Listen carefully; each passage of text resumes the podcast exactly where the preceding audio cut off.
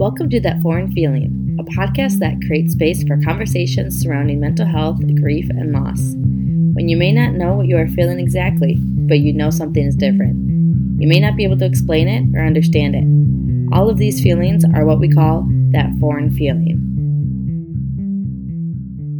We're so grateful and excited to be able to tell you about our sponsor, BetterHelp. I'd been going through a season where I knew I needed to get back into therapy and had to seek out a new therapist. I've only ever gone to in person therapy, but as it turned out, no one was taking new clients and waiting lists weren't being offered. BetterHelp was recommended to me by my sister, and I was very hesitant to try out an online therapy service. BetterHelp is the world's largest therapy service and it's 100% online. I took what felt like a leap of faith, and it was one of the best leaps I've ever taken.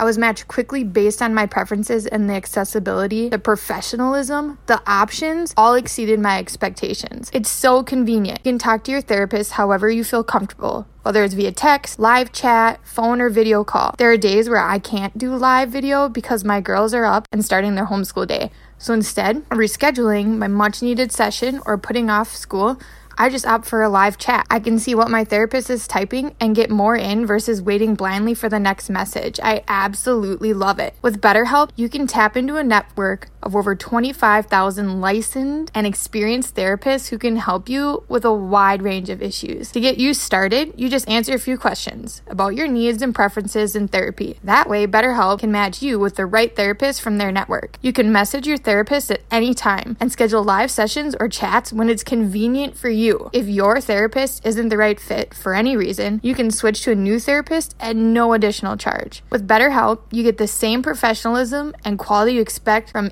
in office therapy, but with a therapist who is custom picked for you. More scheduling flexibility and at a more affordable price. BetterHelp is going to help those of you who may be stuck in a situation like mine, ready for therapy but no luck finding someone or someone soon enough. A big thank you to our sponsor who's letting you get 10% off your first month at BetterHelp by going to betterhelp.com backslash that foreign feeling. That's better H E L P.com slash that foreign feeling.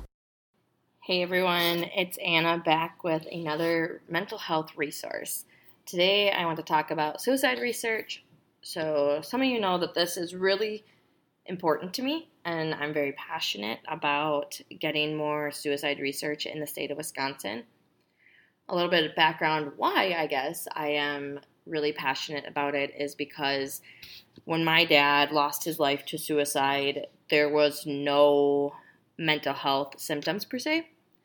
There he helped me calm down from a panic attack.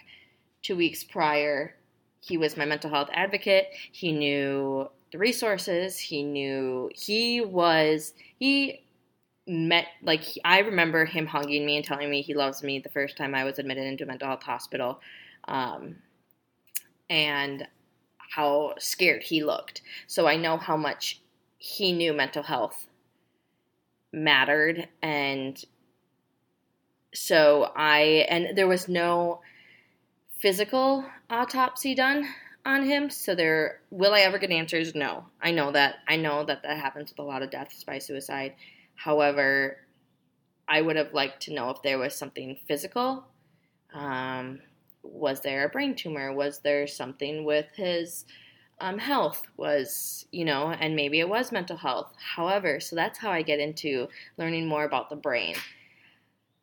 Basically, what people say is, or experts say, right now the brain is so complicated that we need to work on preventative measures. Yes, we do. However, my dad knew all of the preventative measures. He knew tips, he knew signs, he knew how to act in a crisis. So to know that he had this psychological break that made, you know, that this all happened, I am really, really passionate about understanding the brain more and understanding is it something within males of a certain age? Is it women of a certain age? Are there different regions? Are there different um you know, I there's honestly so much that you could kind of get into with it. So that brings me into meeting Dr. Chris Caulkins, who is a, um, I mean, he's he is a man of many talents in my mind. He is a teacher, an educator. He is a EMS. He is also a psychological. Um, he is certified, I guess, in psychological autopsies. So he's a suicidologist, and that on his website um, he talks about how it's rooted in scientific evidence, aiming to provide answers. He's met with our board before, and he's met with my mom and I talking about how he can help us out. And we are just in the process of figuring out how we can obtain the records to get this research going. Um, there are just, you know, some statutes in the way of the state of Wisconsin that have just kind of created a barrier. But as you know, the butterfly path is aiming towards breaking down these barriers.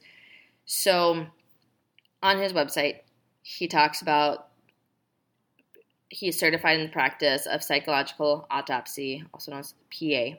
The PA is an investigative process that gathers and analyzes facts and data surrounding the death of a person within a scientifically tested methodology.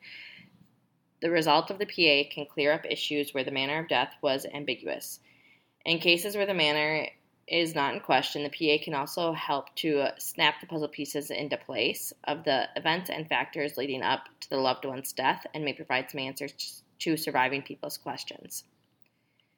The PA process is anonymous in that information is de identified. Results are first released directly to the client who commissioned the PA. We ask for permission to present and use non identifying information, including full reports, at conferences and research and other educational forums. Non identifying information may also be provided to the American Association of Suicidology, which expands the research on suicide and helps to develop strategies for recognizing suicidal intent and prevention of suicide. Under no circumstance is any identifying information shared with anyone outside of the organization and the AAS without express permission. You can contact Chris through his website, freerangethinker.org. He also has um, a YouTube channel where he has really great interviews. He talks about, he's very research focused and data driven, and I am very thankful and grateful that we have crossed paths because I believe that Chris can really help us, and we would also be helping the state of Minnesota because St. Croix County is a bordering um, area, obviously. And so, what Chris has taught us is that a lot of some deaths that happen in Minnesota are Wisconsin people, and vice versa if it happens in Wisconsin. So, and there would also be different patterns that maybe we could help kind of discover. So, I will link this all in the show notes, of course, below. Check out freerangethinker.org, get to know Chris and his work, and the important message that he is helping um, get across. And we will see you next time. Thank you for listening to That Foreign Feeling. For more information on the butterfly path or this podcast, visit thatforeignfeeling.com.